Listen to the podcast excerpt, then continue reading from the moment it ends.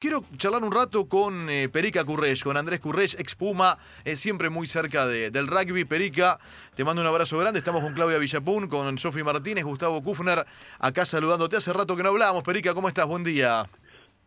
Muy bien, sí, hace rato que no hablamos. Estoy alejado un poco de los medios. Lo único que hago es un vivo todos los miércoles hablando de rugby, de, de con mis amigos y, y bueno, haciendo otra vida.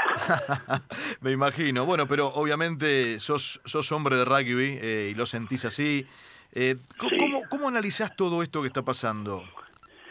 Y me, la verdad lo analizo como un dolor enorme, porque, mira, porque creo que dicen, bueno, se les escapó la tortuga, sí, creo que sí.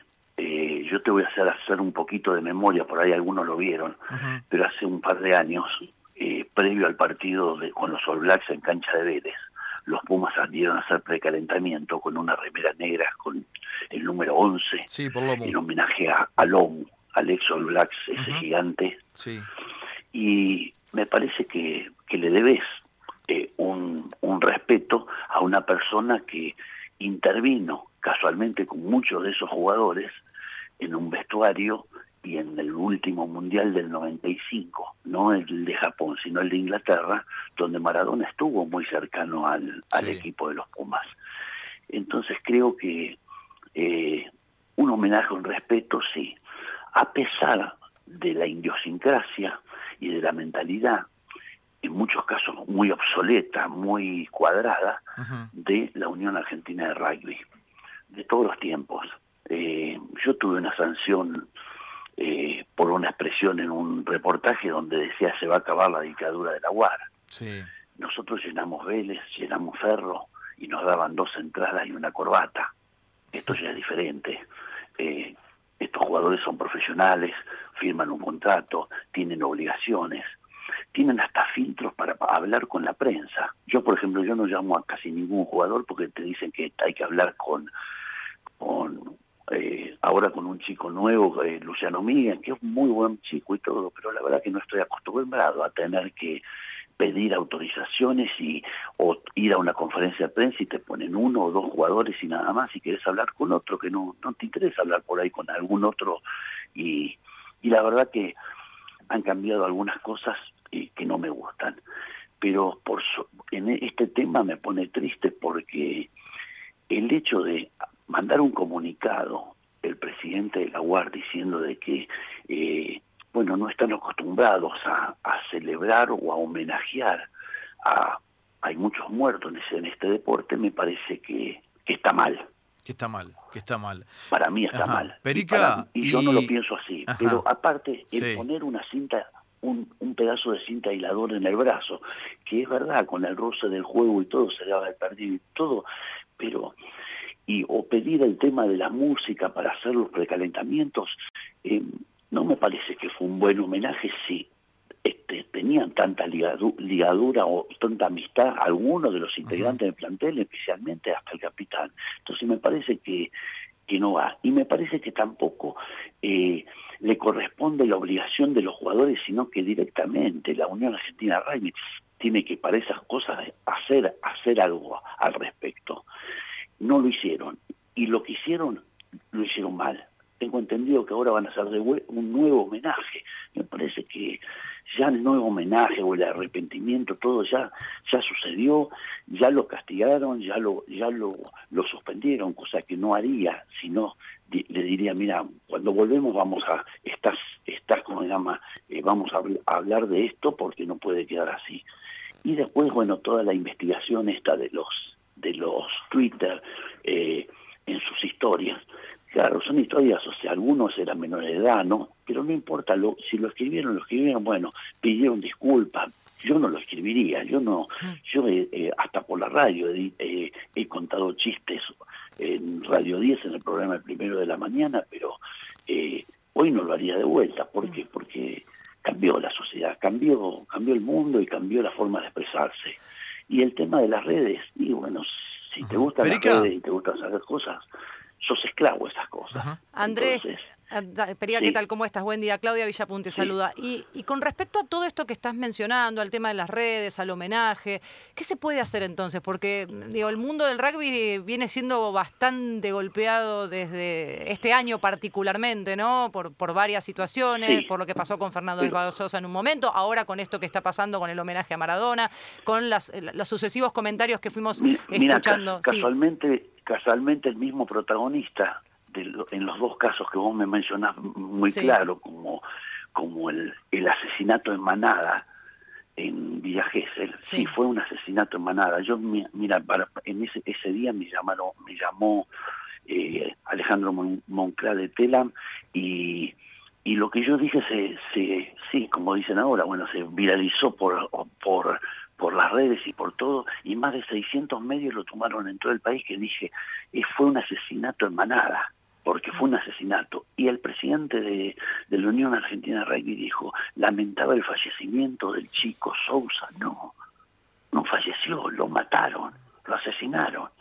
Y creo que eso fue un, un quiebre para muchas cosas. Se han hablado muchas cosas. Sé que están trabajando bastante con, con un con un, filósofo español que vive acá en Argentina, están trabajando en muchos clubes.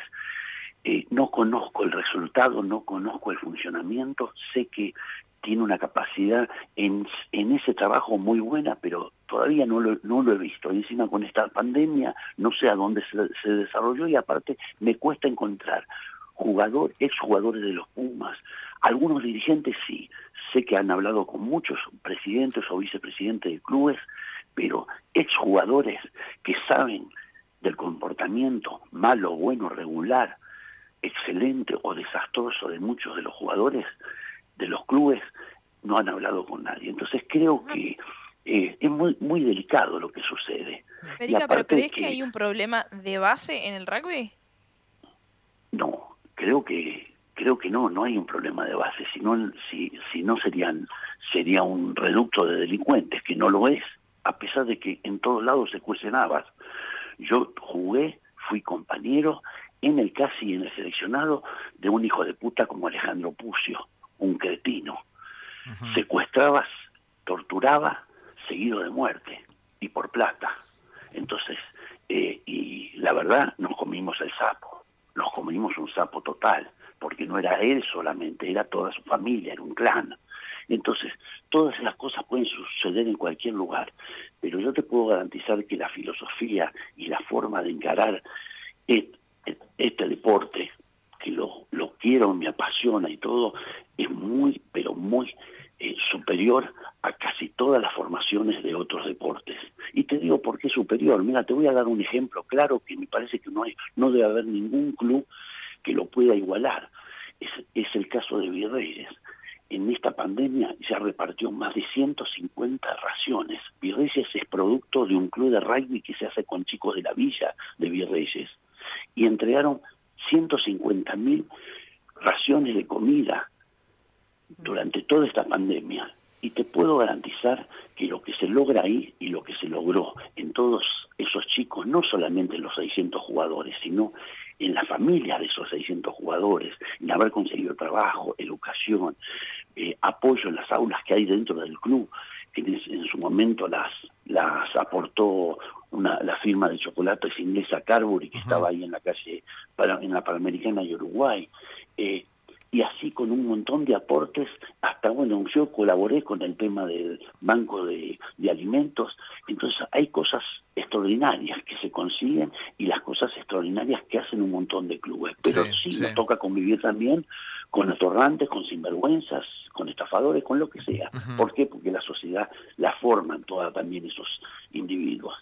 Pero el tema de que de los dichos que estos chicos escribieron, que ya no son chicos, son grandes, son padres de familia y todo, mira, creo que eh, tendrían que haber sido más inteligentes y no y no no, no haberlos tenido en los antecedentes de su, de sus cosas, pero se lo hicieron bueno, eh, los han castigado, creo que se eh, pidieron disculpas, se arrepintieron de lo que hicieron, les cuesta mucho todo esto porque el hecho de de, quedarte afuera de un seleccionado a los 27 años, que estás en tu plenitud de fuerza y de todo, y, te llevas el mundo por delante, debe ser durísimo para ellos. Yo, yo les pedí a los jugadores mismos que los, que los apoyaran y no hacía lo, a la dirigencia. La dirigencia quiero quiero una intervención de la Unión Argentina Rugby, porque no está fallando solamente eso, falla en muchas. Y casualmente muchos de los integrantes de la Unión Argentina Rugby no tienen capacidad y no tienen conocimiento de lo que es el rugby, especialmente el presidente. Perica, gracias por la charla. Que tengas un buen día. Te mandamos un abrazo muy grande. Muchas gracias. Eh. Hasta luego y no, ojalá que me puedan hablar otro día para, para, para, un buen triunfo o una buena acción del rugby, que hay muchas también de eso. Es cierto. Gracias. Eh. Abrazo, abrazo grande. Andrés Perica Curreix, ex Puma, bueno, hablando sobre el contexto y la, y la realidad, sí que hoy por hoy eh, se vive en el rugby argentino.